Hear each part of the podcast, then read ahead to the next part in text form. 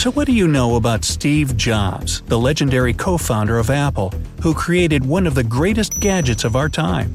Turns out, he was a man of mystery, and in the most literal sense of the word. Just think about it. He had been driving a car around Silicon Valley without a license plate for years on end. That meant breaking the law, which required all passenger vehicles to have tags. Well, some believe that he did it just because he could. Call it a rebellious spirit if you want. Or maybe he wanted to protect his privacy by any means possible. Some even came up with a theory that it was the font on the plate that he didn't like. After all, he was a perfectionist in every way, so maybe he really thought an ugly plate would ruin his beautiful car. Whatever the cause, he managed to bend the rules over and over again. No wonder a bunch of theories about it emerged. According to one of them, he had some kind of arrangement with the local police, who granted him special rights to drive without a number on his Benz.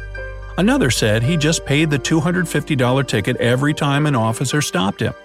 Some even said that it was all because of his fans, who stole his plates every time he put them on.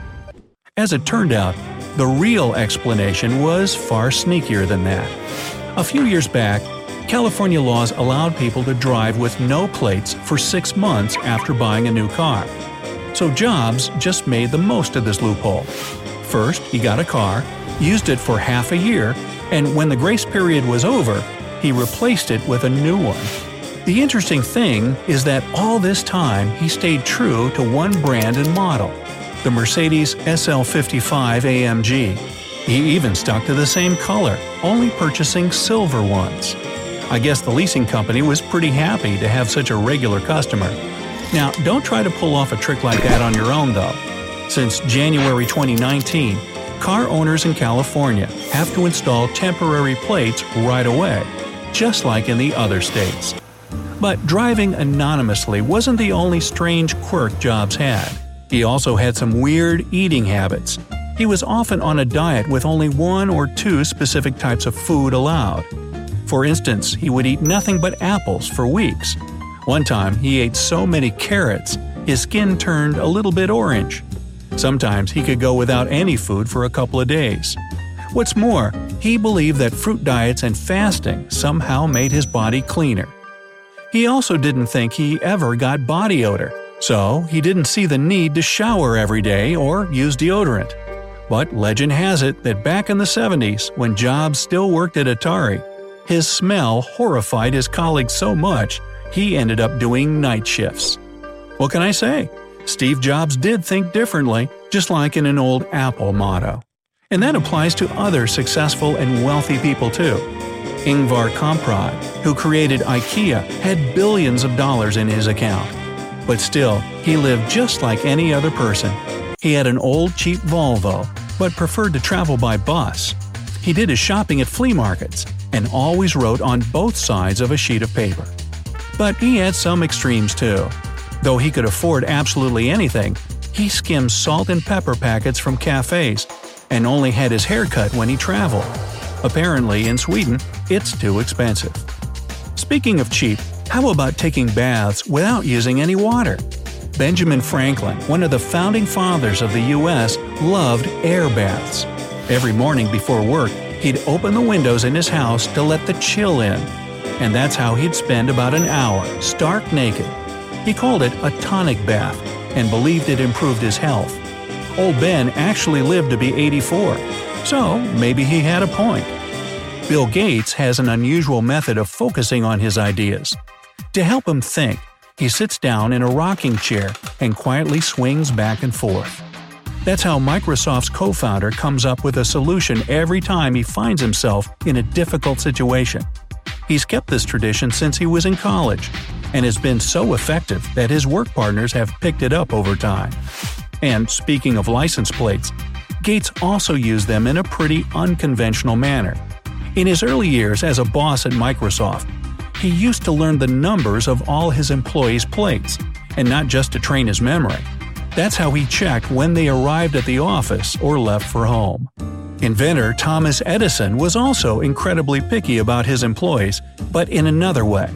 To work for him, a person needed to pass the salt test. During an interview, Edison gave the candidate a bowl of soup. If they added salt without tasting it first, he didn't hire them. He wanted his assistants to try out the facts before making assumptions.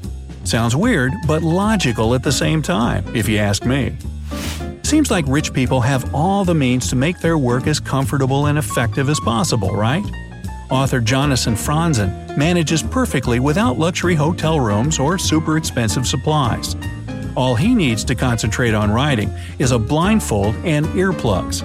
At least that's how he penned one of his best books, The Corrections. Sounds like a good way to beat procrastination, too. Howard Hughes was probably the most eccentric billionaire the world has ever seen. He was a pilot, an inventor, and a filmmaker. But his oddities are just as famous as his achievements. He was terrified of germs so much, he couldn't even touch his silverware without wrapping it in tissues first. He was also a real recluse. Once he spent over four months watching films, drinking milk, and eating chocolate bars. Sound like fun? Wait for it. He didn't leave the room the whole time. He hadn't had a bath and had to urinate in bottles. Well then.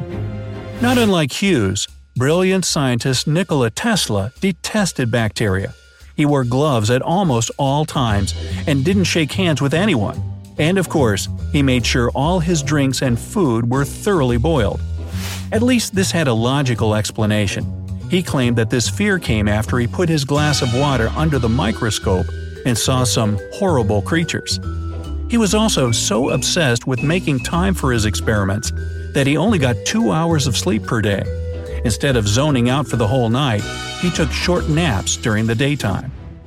Business magnate Warren Buffett also has a pretty time-consuming habit. He reads five hundred pages every day. Just think about it. He devotes about eighty percent of his time to reading and reflecting on it. He claims that's a sure way to boost your knowledge.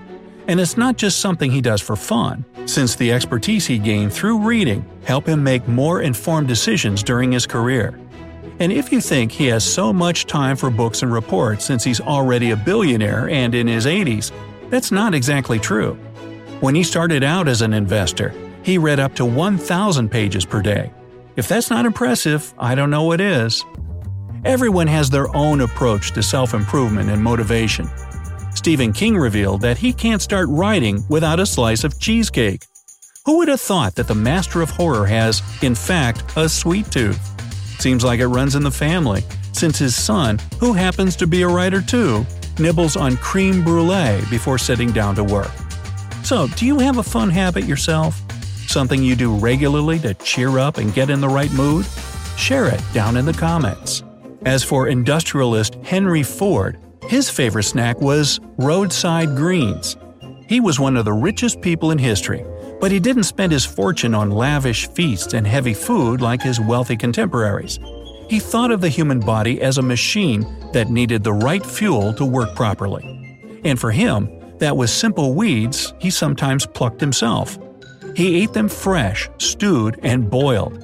And when he had guests, he served them soybean sandwiches and burdock. A hundred years have passed since then, but I'm sure a menu like this would shock most people even today. Bottom line, all these people think different, then act on it.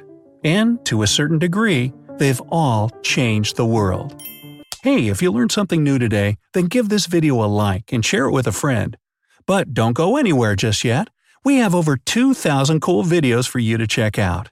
Just click on this left or right video and enjoy. Remember, stay on the bright side of life.